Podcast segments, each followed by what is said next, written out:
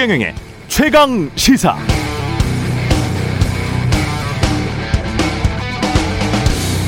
네, 어제 국민의힘 조경태 의원과 인터뷰하면서 그런 생각을 했습니다. 백신에 관한 정보를 더 열심히 자주 최선을 다해 알려드려야겠다. 그래서 지난달 28일 소개해드린 CDC 미국 질병통제예방센터 홈페이지에 업데이트된 내용을 다시 한번 번역해서 읽어드리겠습니다. 백신의 안전성, 백신이 안전하다는 결과 재차 확인, 백신 접종 후 일부 사람들은 전혀 부작용이 없지만 많은 사람들이 경증의 부작용이 나타난다. 그러나 당신이 알아야 할 사실은 백신은 안전하고 효과적이다. 백신 후 중증 이상의 부작용 또는 사망과의 인과관계는 밝혀지지 않았다. 여기까지는 지난번 오프닝에서 말한 것과 똑같고요. 5월 5일 업데이트된 내용을 보면 미국의 경우 지금까지 2억 4천5백만 명이 백신을 맞고 물론 조경태 의원이 가장 안전하다고 주장하는 모더나나 화이자의 백신을 맞은 사람들이 대부분이죠. 그 백신을 맞고 인과관계는 분명치 않으나 사망한 사람이 5월 3일까지 4,178명입니다. 제가 과거의 수치에 근거해서 미국의 백신 사망자가 4천명에 이른다고 어제 말씀드렸었는데 제가 틀렸습니다. 최신 자료에 의하면 4,178명, 4,000명을 돌파했습니다. 사망 확률도 지난번 오프닝 때는 0.0016%였는데 이번에는 0.0017%로 높아졌습니다. 그럼에도 그럼에도 불구하고 여전히 미국 유수의 신문사 방송사들은 4,178건의 사망 사고에 대해서 별다른 말을 하지 않고 있습니다. 어떻게든 백신에 대한 불안감, 불신을 누그러뜨리기 위한 보도를 주로 많이 하고 있습니다.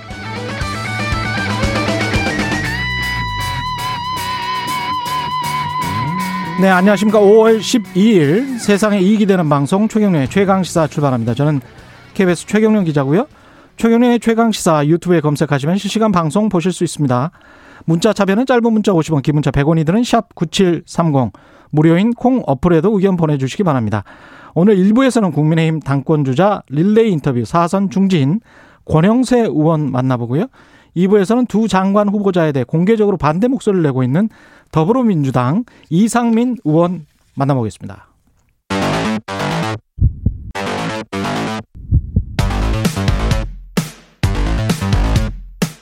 오늘 아침 가장 뜨거운 뉴스 뉴스 unboxing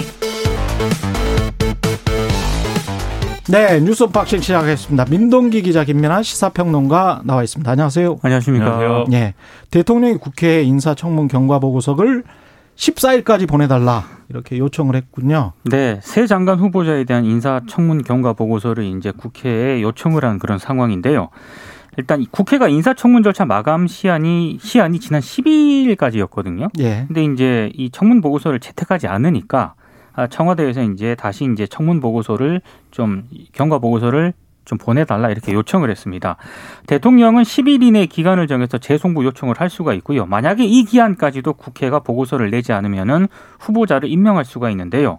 근데 언론들의 해석은 사실상 청와대가 새 후보자 임명을 강행하려는 수순이다 음. 이렇게 해석을 하고 있는데 예. 뭐 한겨레와 같은 일부 언론은 좀 다른 해석도 하고 있습니다. 그러니까 이 새 장관 후보자 임명 문제가 김부겸 총리 후보자 비준 문제랑 얽혀 있는 데다가 이달 말로 이제 김호수 검찰총장 후보자 인사청문회도 예정이 돼 있거든요. 예. 이런저런 문제들이 얽혀 있기 때문에 여야가 절충점을 찾아달라는 뜻이다. 또 이런 분석도 나오고 있습니다. 어떻게 보세요? 그러니까 이게 뭐 최대 열흘을 이지 않습니까? 재송부 요청 기간이. 음. 근데 열흘을 요청할 수 있는데 열흘간 더 논의해 주십시오 이렇게 요청할 수 있는데 예. 4일간 논의해 주십시오 이렇게 한 것이기 때문에 네. 이게 좀 애매하죠. 충분히 시간을 가지고 논의해 봐라인지 아니면 예. 어 빨리 좀 합의해 보고 하고 빨리 임명하고 싶은데 빨리 예. 좀 얘기를 정리해 봐라 뭐 이런 건지 예. 좀 이제 애매하긴 한데 여러 가지 맥락이나 정황 그리고 대통령이 이제 그 기자회견에서 밝힌 입장 이런 것들을 보면 음. 어쨌든 국회 논의를 듣겠다는 이- 이 태도가 있는 건 맞습니다. 음. 그리고 이제 그 전까지의 어떤 다른 사례들 보면은 뭐 하루 하루 이틀 뭐 요구한 적도 있거든요. 하루 예. 이틀 만에 정리하라고 한 적도 있으니까 시간을 좀 이번 주 말까지 이번 주까지 이제 준 건 맞는데 그리고 금요일 날 여당 지도부하고 이제 회동을 할 것이거든요. 대통령이. 예. 그리고 그 자리에서 아마 결론이 날 것이다라고 얘기를 하고 있는 그런 상황인데 다만 이런 얘기를 듣겠다는 게 또 무작정 그냥 이제 아무런 이제 내용 없이 얻는 것 하나 없이 내줄 수는 없다 뭐 이런 뜻인 거기도 하죠. 그래서 예. 지금 민 기자님 말씀하신 대로 예를 들면 김부겸 총리 후보자에 대한 협력을 야당의 협력을 얻어낸다든지 또는 음. 김호수 검찰총장 후보자 청문회에서의 어떤 태도 변화를 이끌어낸다든지 뭐 이런 게 있어야 이 청와대도 뭐 장관을 이제 좀 어, 후보자를 뭐 정리할 수 있는 거 아니냐 이런 뜻으로 해석이 되는데 예. 근데 좀 얘기를 이렇게 여러 가지를 엮어서 얘기하다 보면은 사실 쟁점이 흐려질 수가 있거든요. 그렇죠. 장관 후보자든 총리 후보자든 적격 적격의 인물인지 부적격의 인물인지를 예. 판단을 하고 그것에 따라서 이제 판단하는 게 가장 중요해 보이는데 지금 얘기가 막이 여러 가지를 묶어서 협상하는 쪽으로 가고 있어서 상당히 누구를 우려가 됩니다. 잘라야 이 사람을 해줄게 뭐 이런 이야기잖아요. 그렇죠. 네. 예. 예. 그리고- 장관 총리 연좌제. 그리고 이제 동아일보나 이런 이런 언론에서 이제 분석한 바를 보면 심지어 예. 여기에 가령 이제 원구성 협상까지 엮어서 아. 지금 국민의힘 원내 지도부하고 여당 지도부가 협의해야 되는 그런 상황일 수도 있다. 이렇게도 보도를 하고 있어서 이 어디까지 협상 범위인 거냐 상당히 난감한 상황입니다. 그러니까 언론 보도를 보면은요 예. 민주당의 고민은 일부 후보를 떨어뜨릴 것이냐 음. 이걸 이제 고민하는 게 첫 번째고요. 또 다른 하나는 지금 상임위원장 배분 문제 있지 않습니까? 예. 이거를 지금 국민의힘하고 어느 정도 조율을 해가지고 음. 이 난관을 돌파할 것이냐 뭐 이렇게 두 가지 쪽으로 해석을 하고 있더라고요. 그러니까 여당은 좀 태도 변화를 보이고 싶어 하는 것 같아요. 어제 이제 송영길 대표가 예. 대선 의원들하고 이제 간담회 했는데 그 자리에서도 사실은 이제 청와대에 대한 그동안의 어떤 청와대의 어떤 흐름이나 이런 태도에 대한 비판 이런 것들을 가감없이 했거든요. 음. 이 그동안 이 청와대가 정책실장에 와가지고 여당 의원들한테 정책에 대해서 가르치려고 하고 아, 그런 것은 좋지 않다. 오히려 당이 정책에 대해서 청와대에 얘기할 수 있어야 되는 거 아니냐.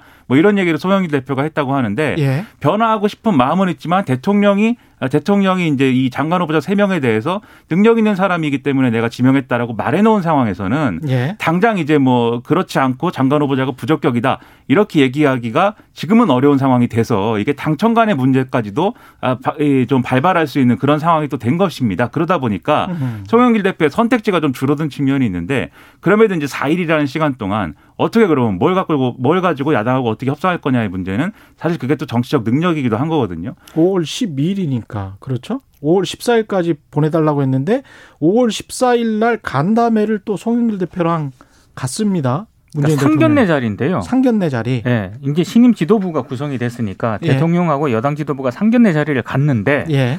문제는 만약에 이때까지 이 장관 후보자 세 명 문제가 정리가 되지 않으면 음. 결국에는 14일 이 상견례 자리에서 최종 어떤 결정이 되지 않겠느냐 이런 전망이 나오고 것 있습니다. 예. 국민의힘 전당대회가 다음 달 11일에 열기로 했고 803 논란도 있고 803 뒷산 이거는 뭐예요? 그러니까 이게 주호영 의원이요 예. 초선 예. 당권론을 좀 비판을 했습니다. 예. 그러니까 에베레스트를 원정하려면 동네 뒷산만 다녀서는 안 된다. 이게 아. 무슨 얘기냐면 니들은 동네 뒷산 다니는 애, 애들이다. 뭐 이런 초선 이야기. 김웅 의원이 당 대표 출마하겠다고 얘기를 예. 했잖아요. 그러니까 예. 이 초선의 김웅 의원하고 이준석 전 최고위원의 당 대표 출마를 두고 예. 당신들은 경험이 부족하다 이렇게 지적을 한 겁니다. 경험이 부족하다. 그러니까 예. 이준석 전 최고위원이 SNS에 글을 썼는데요. 예.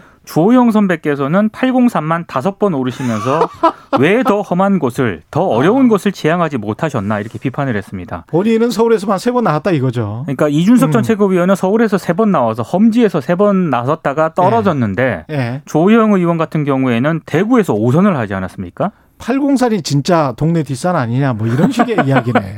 약간 비꼬은 것으로 보입니다.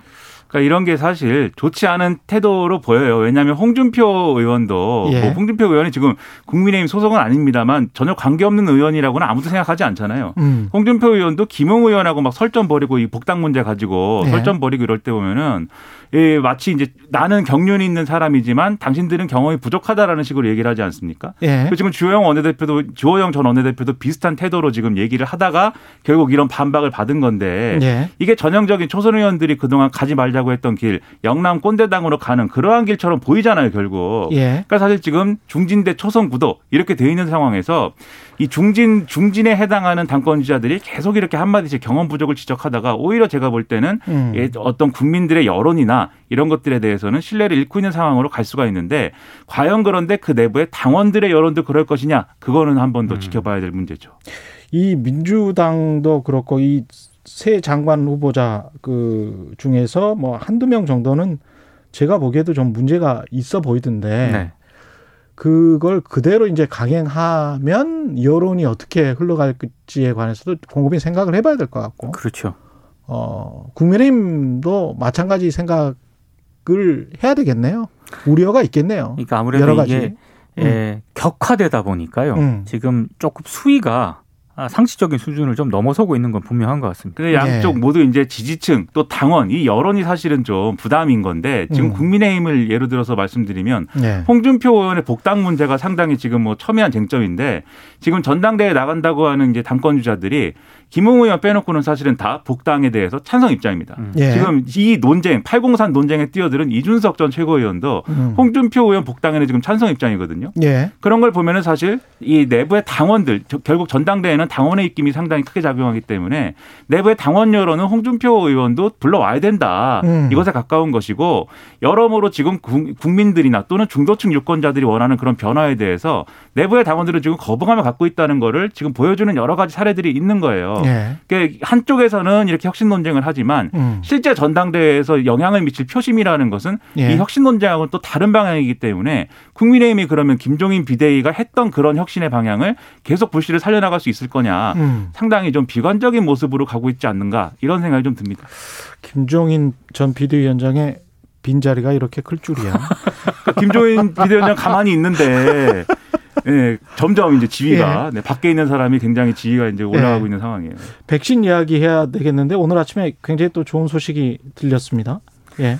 그 삼성 바이오로직스가 예. 화이자와 빅딜을 해가지고요. 음. 이르면 8월부터 위탁 생산이 가능하다 이런 보도가 지금 속보로 나왔거든요. 예.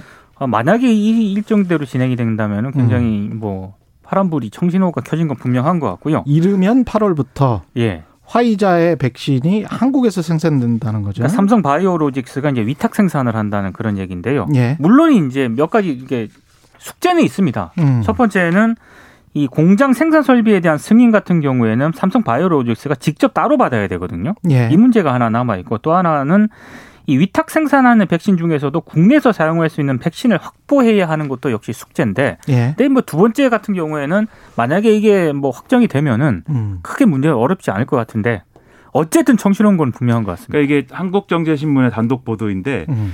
어, 지금 말씀하신 대로 삼성 바이오로직스가 국내 생산 설비를 통해서 파이자 백신을 이제 생산한, 생산할 수 있다, 하게 될 것이다.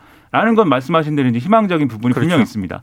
근데 이것을 마치 이제 어, 국내의 파이자 백신 이제 수급에 큰 어떤 숨통이 트인 것처럼 얘기하는 건 아직은 이제 좀 속단하기 어려운 문제다라는 생각이 드는 게 음. 어쨌든 국내에서 위탁 생산을 한다고 하더라도 그 생산분을 어느 나라에 지금 이제 물량으로 투입할 것인지는 결국 이제 파이자가 하는 거거든요. 그렇죠. 예. 그리고 이미 우리랑 계약된 바가 있고 그 계약된 바에 대해 의해서 지금 이제 이 화이자 백신이 계속 들어오고 있는 상황이기 때문에 음. 이거를 또 앞당겨서 더 많은 물량을 이제 도입해 달라고 얘기하는 건 이제 또 다른 문제라는 거죠. 그래서 음. 이 협상과 이 협의는 또 이제 우리의 방역 당국과 화이자가 풀어야 되는 문제이기 때문에 바이오로직스가 생산하는 것이 그 풀어야 되는 문제에서의 좀 긍정적인 영향을 미칠 수는 있지만 당장 이걸 가지고 우리가 뭐 큰 어떤 파이자 백신을 많이 갖고 올 수 있다 이렇게는 아직 얘기할 수 없지 않는가 좀 그런 우려가 있습니다. 계약을 좀 자세히 봐야 될 것 같은데 계약을 네. 다 공개하지는 않을 것 같고 네, 아시아 총판 계약인 건지 네. 기술 이전 계약인 건지 그런 구체적인 내용은 기사에 없거든요. 그렇죠. 아직은. 예. 네. 그러니까 아시아 총, 위- 총판 계약만 해도 괜찮아요, 사실은. 위탁 생산 얘기만 있고 음. 그